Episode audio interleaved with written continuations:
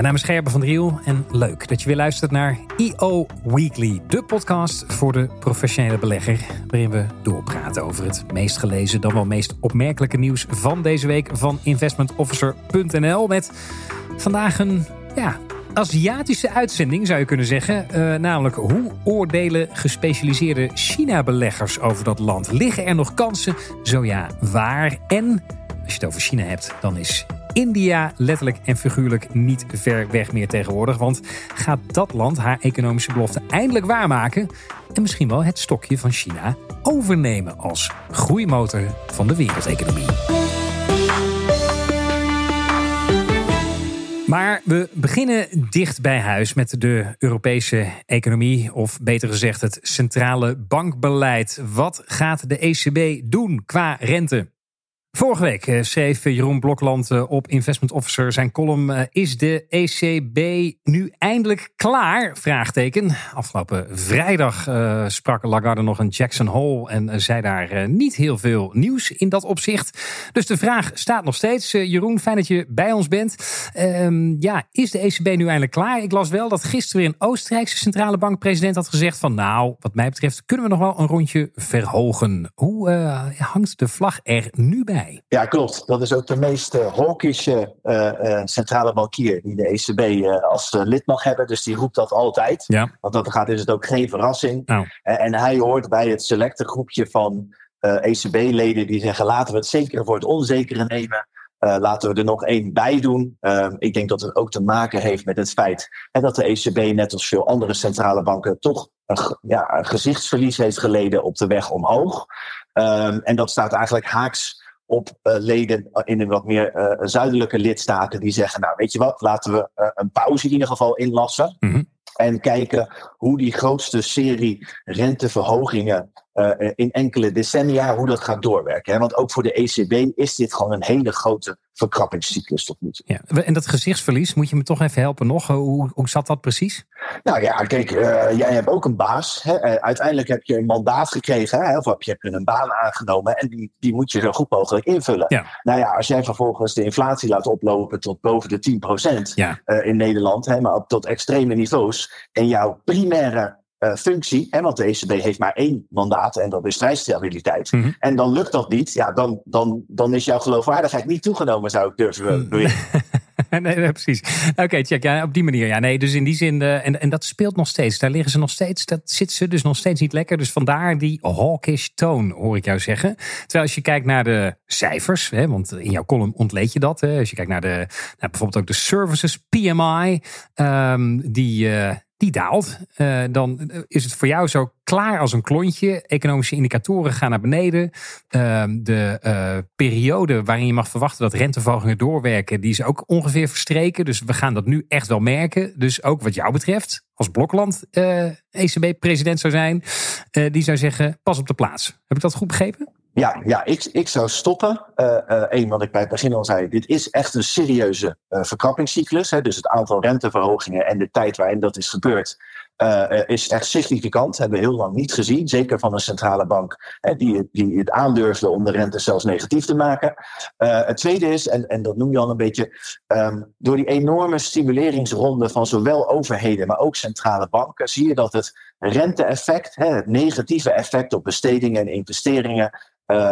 Dat het eigenlijk wat langer lijkt te duren totdat dat doorkomt. Maar van afstel is geen uitstel, uh, wat mij betreft. Hè. Dus, dus nu je aan het eind van ja, die stimulus, uh, uh, stimuleringsmaatregelen zit, denk ik dat je nu steeds meer gaat zien dat die hoge rente wel degelijk impact heeft. En, en ik denk dat het verstandig zou zijn, uh, gezien ook de omvang van die renteverhogingen, om te zeggen: oké, we gaan het nu uh, uh, aankijken. Zeker ook omdat inderdaad, hè, dus die PMI in de dienstensector, de dienstensector is veel groter dan de verwerkende industrie, dan de manufacturing-industrie. Maar die PMI is nu ook onder die magische grens van 50 gedaald. En eigenlijk geeft dat aan dat de economie over de gehele breedte aan het verzwakken is. Nou, dat lijkt mij een goed moment om in ieder geval een pauze in te lassen. En ik denk dat dan uiteindelijk er geen extra renteverhoging meer komt. Juist. Als je jouw column leest en die analyse, dan denk je, nou, klip en klaar. Dat moeten ze toch ook in Frankfurt, uh, ja, niet lezen misschien, maar in ieder geval ook snappen.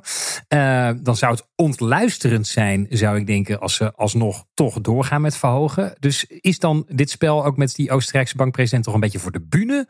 Of denk jij, hou je er serieus rekening mee dat ze, ja, in mijn beleving dan ego gedreven, toch nog even doorgaan met verhogen?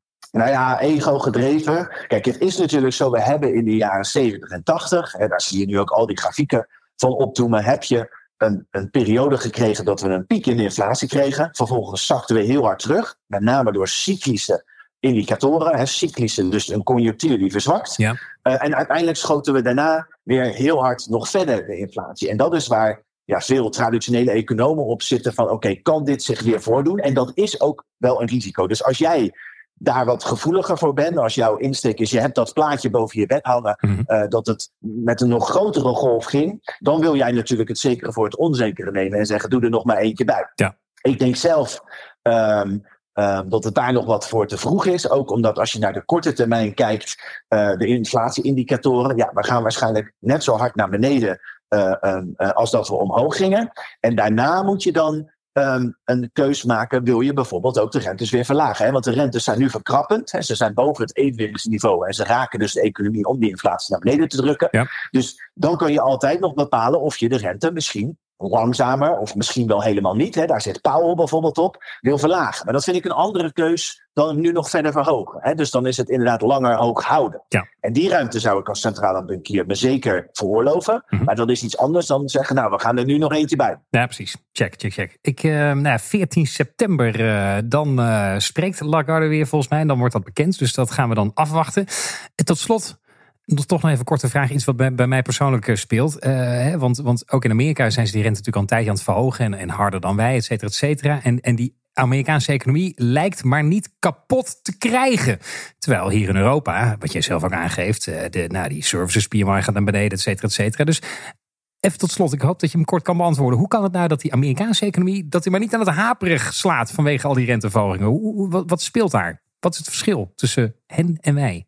Um, nou, sowieso is de Amerikaanse economie minder cyclisch. Daar komt ook bij hè, dat waar, waar de beurzen bijvoorbeeld nu door worden gedragen, dat is allemaal artificial intelligence en big tech. Nou, dat hebben wij niet. Um, het, is, het is ook zo dat de Amerikaanse arbeidsmarkt, en dat is waar Powell maar blijft hameren, die, die is nog krachtiger. Ook hier in Europa is die trouwens sterk uh, uh, voor de fase van de, van de conjunctuur. Maar in Amerika is die nog wat sterker. Ja, dat betekent met hele lage um, um, werkloosheidsniveaus en lonen die maar blijven groeien. Sterker nog, de reële lonen, nu de inflatie daalt, die stijgen weer. Dus, en, en dit past bij mij een beetje in het beeld van uh, uitstel, maar geen uh, afstel. Dat, dat, het, het duurt gewoon langer dan voorheen door al die stimuleringsmaatregelen voordat we de effecten gaan zien. Maar ik ben er ook van overtuigd dat we ook bij Amerika uiteindelijk zullen zien dat die economische groei gaat vertragen. En dat er ja, een redelijke kans is uh, uh, op een recessie. Alleen het duurt gewoon langer. En, en dat is ook waar we nu uh, al die voorspellingen van een soft landing krijgen. Nou, ik ben nog niet zo ver om dat allemaal te geloven. dus, dus ik denk dat het wat langer duurt. Maar dat ook de Amerikaanse economie uiteindelijk gaat verzwakken. Juist. Dank Jeroen Blokland weer voor je heldere analyse en toelichting. oprichter van True Insights, vaste columnist van investmentofficer.nl. Jeroen, dankjewel. Tot de volgende. Economische vertraging en tegenwind is er nu al volop in China. Begin dit jaar eh, door velen getipt als eh, de regio waar je moest zijn. Want de lockdowns gingen begin dit jaar eh, van die Chinese economie af. Dus er zou weer lekker gegroeid worden. Ja, dat komt volgens nog niet uit de verf. Sterker nog, ja, er zijn allerlei problemen die daar spelen. Reden genoeg voor collega Max Severijns om eens goed in dat land te duiken en op een rij te zetten. En te horen ook van de experts van joh, wat speelt daar en wat moet je ermee als belegger? Uh, ja, Max, uh, groei komt niet helemaal uit de verf. Um, veel mensen zullen het wel weten, maar toch even staccato. Wat, wat zijn de problemen die daar nu ja, de rem vormen op die Chinese economie? Uh, ja, het grootste probleem heb je al genoemd. China groeit niet hard genoeg. Mm Uh, nou, dat heeft natuurlijk te maken met de consumentenbestedingen en die dalen omdat er nogal wat problemen zijn op onder andere, en dan onder andere, dat is eigenlijk voornamelijk uh, de huizensector, de, huizen, de vastgoedmarkt. Ja. Uh, daar dalen de huizenprijzen. dat daar zit ontzettend veel spaargeld in van de Chinezen. En omdat die huizenprijzen aan het dalen zijn, betalen zij nu hun hypotheken af. En dat, is, ja, dat, dat, dat zwengelt geen groei aan. Ik, ik vind het sowieso, want die vastgoedcrisis, daar is veel over te lezen. Evergrande en dat soort partijen, allemaal in moeilijkheden. Je leest ook over spooksteden die in China gebouwd zijn. Dan denk ik ook bij mezelf, even tussen haakjes, van joh, dan is die Chinese economie toch ook een klein beetje gebouwd op, ja, het zijn stenen, maar toch ook gebakken lucht. Hè? Want tot, die, tot nu toe werd werd het allemaal eh, meegenomen in de groeicijfers en kijken ze wat een prestaties. Ja, nu betalen ze de rekening, zou ik maar zeggen. Ja, je hebt helemaal gelijk. Dus China, nou ja, gebakken lucht, eh, dat is, het zijn natuurlijk gebakken stenen. Ja. Maar het is wel zo dat uh, China zichzelf omhoog uh, heeft gebouwd. Ja. En uh, dat is met, het kon zichzelf bij wijze van spreken steeds opnieuw herfinancieren. En dan konden projecten gebouwd worden. En zo kon je een economie aanzwengelen. Maar dat, lijkt, uh, ja, dat feestje lijkt in ieder geval uh, voor de komende jaren wel een beetje voorbij. Juist. Uh, en daar komen natuurlijk nog een x-aantal andere problemen bij kijken. Namelijk dat de Chinezen nogal eens een, ja, een akkefietje hebben met de Amerikanen. Het gaat dan voornamelijk over Taiwan. Ja.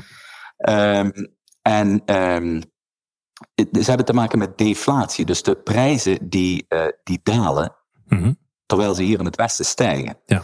Dat is natuurlijk problematisch voor een economie. Ja, want dat, dat moedigt de consument ook niet aan om te besteden. Bijvoorbeeld, kan ik me voorstellen. En dan, exact. om het rijtje nog even af te maken, uh, tot slot uh, hoor je natuurlijk ook vaak over China. Althans, dat was natuurlijk ook vorig jaar uh, een, een ongelooflijk punt.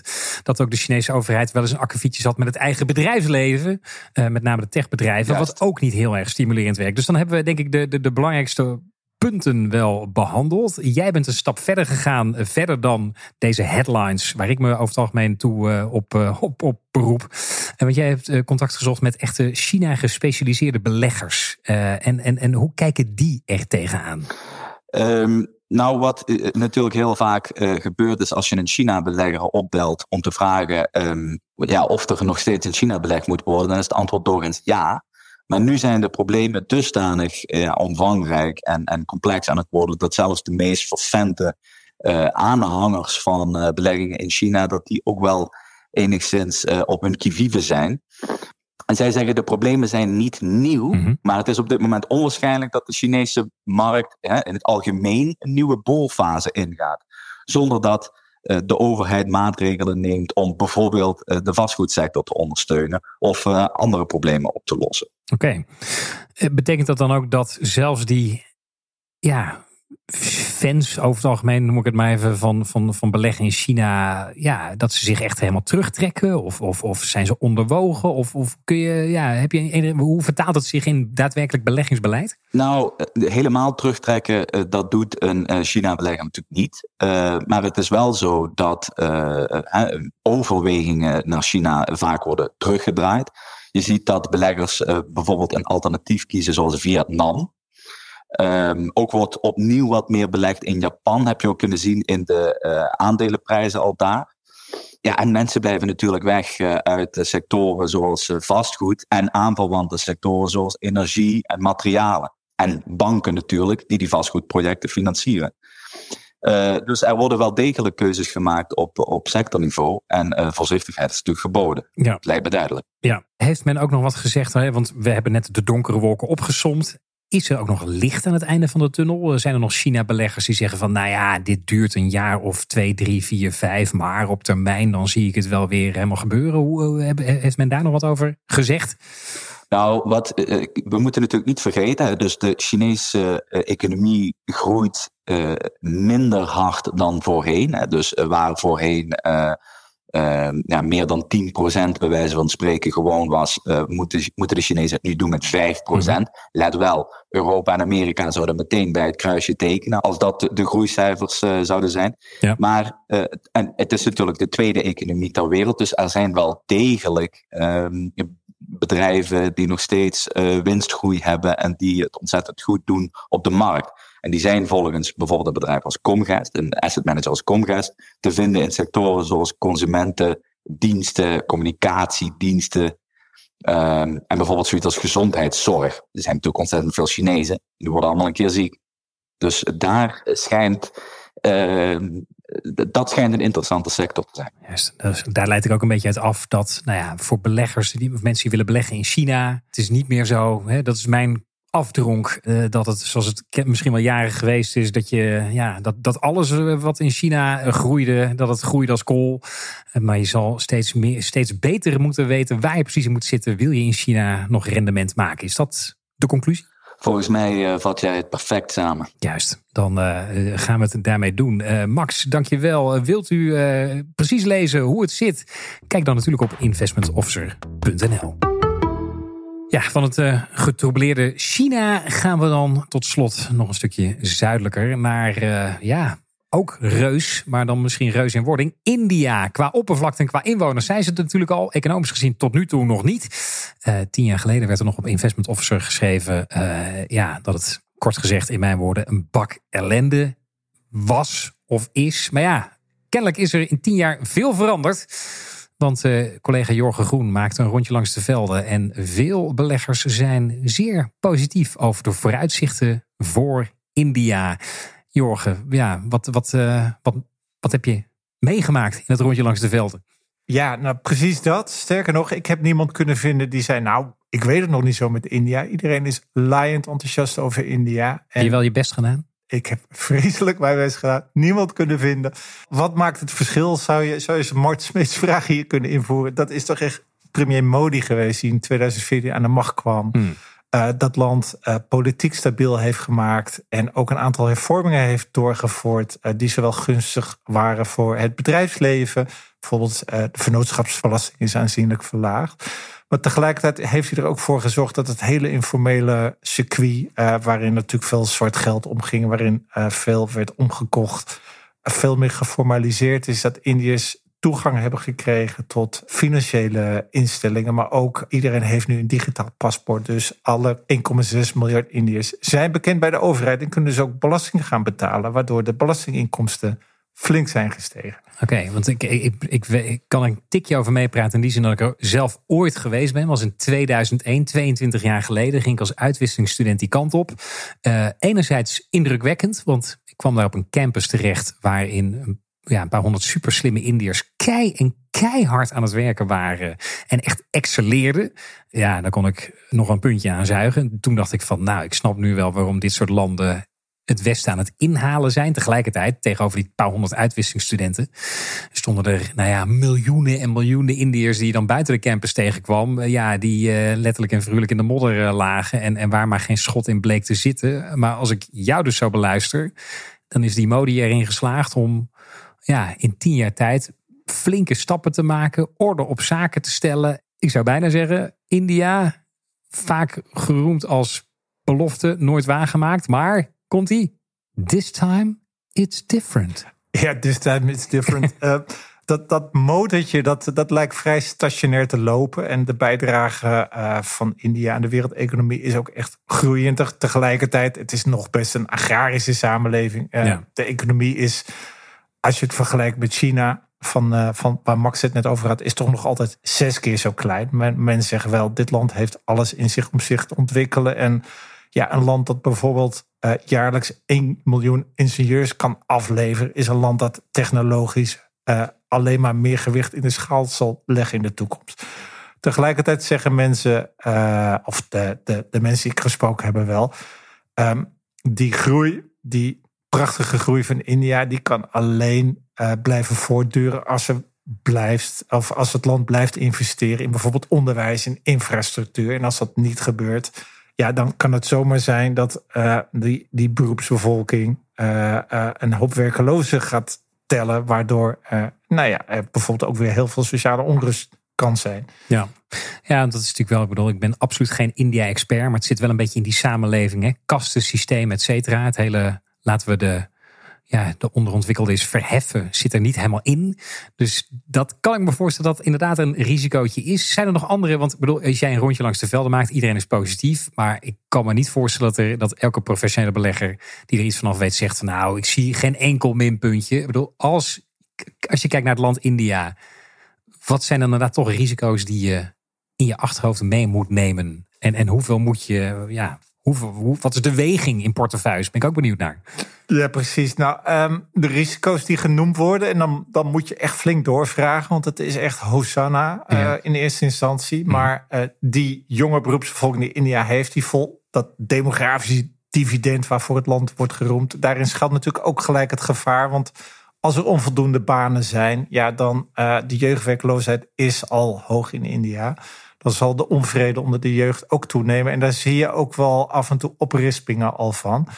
Uh, tweede potentiële risico wordt, wordt genoemd, is het land is een uh, uh, importeur van olie. Mm maar omdat het zich vrij strategisch op het wereldtoneel heeft ingenesteld tussen de ene kant de Verenigde Staten, de andere kant China, is het in staat om op dit moment vrij goedkoop Russische olie te betrekken. Uh, ja, op het moment dat het gewoon de olieprijzen moet betalen, die iedereen in de wereld moet betalen, is het al gelijk een heel ander verhaal. Ja.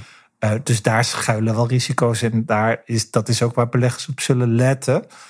Uh, het derde is dat de Indiase beurs zo gewild is. En, en, niet in de minste plaats onder binnenlandse beleggers, omdat Indiase pensioenfondsen onder Modi ook nu is toegestaan om in Indiase aandelen te beleggen. Mm -hmm die beurs is best wel heel erg duur op dit moment. Dus het is uh, wel goed zoeken naar aandelen die aantrekkelijk zijn. Oké, dus het is niet uh, een kind kan er vast doen, een blind paard kan er geen schade doen. Als je in India wil beleggen, zeker nog steeds goed het huiswerk maken, begrijp ik.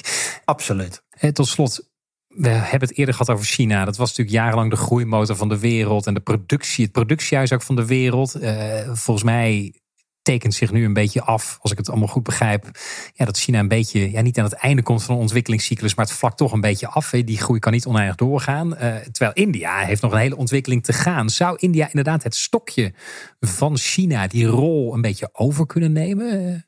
Als groeimotor van de wereld is zeker. Uh, de voorspelling voor de komende nou, pakweg tien jaar zijn 6 tot 7 procent groei voor India.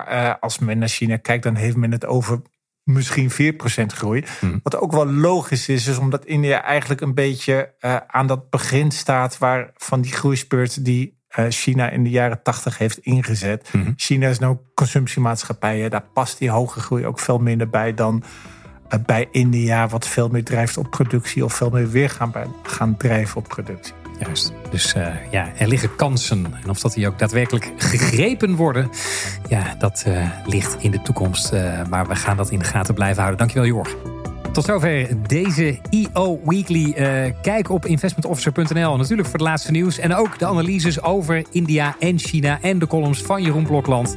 en dan spreken wij elkaar volgende week weer. Deze podcast is mede mogelijk gemaakt door State Street Spider ETF's, aanbieder van de meest liquide ETF ter wereld. Let op, beleggen is onderhevig aan risico's en kosten. In het verleden behaalde resultaten bieden geen garantie voor de toekomst. Lees altijd de essentiële beleggersinformatie. Ga voor meer informatie naar ssga.com/etf's.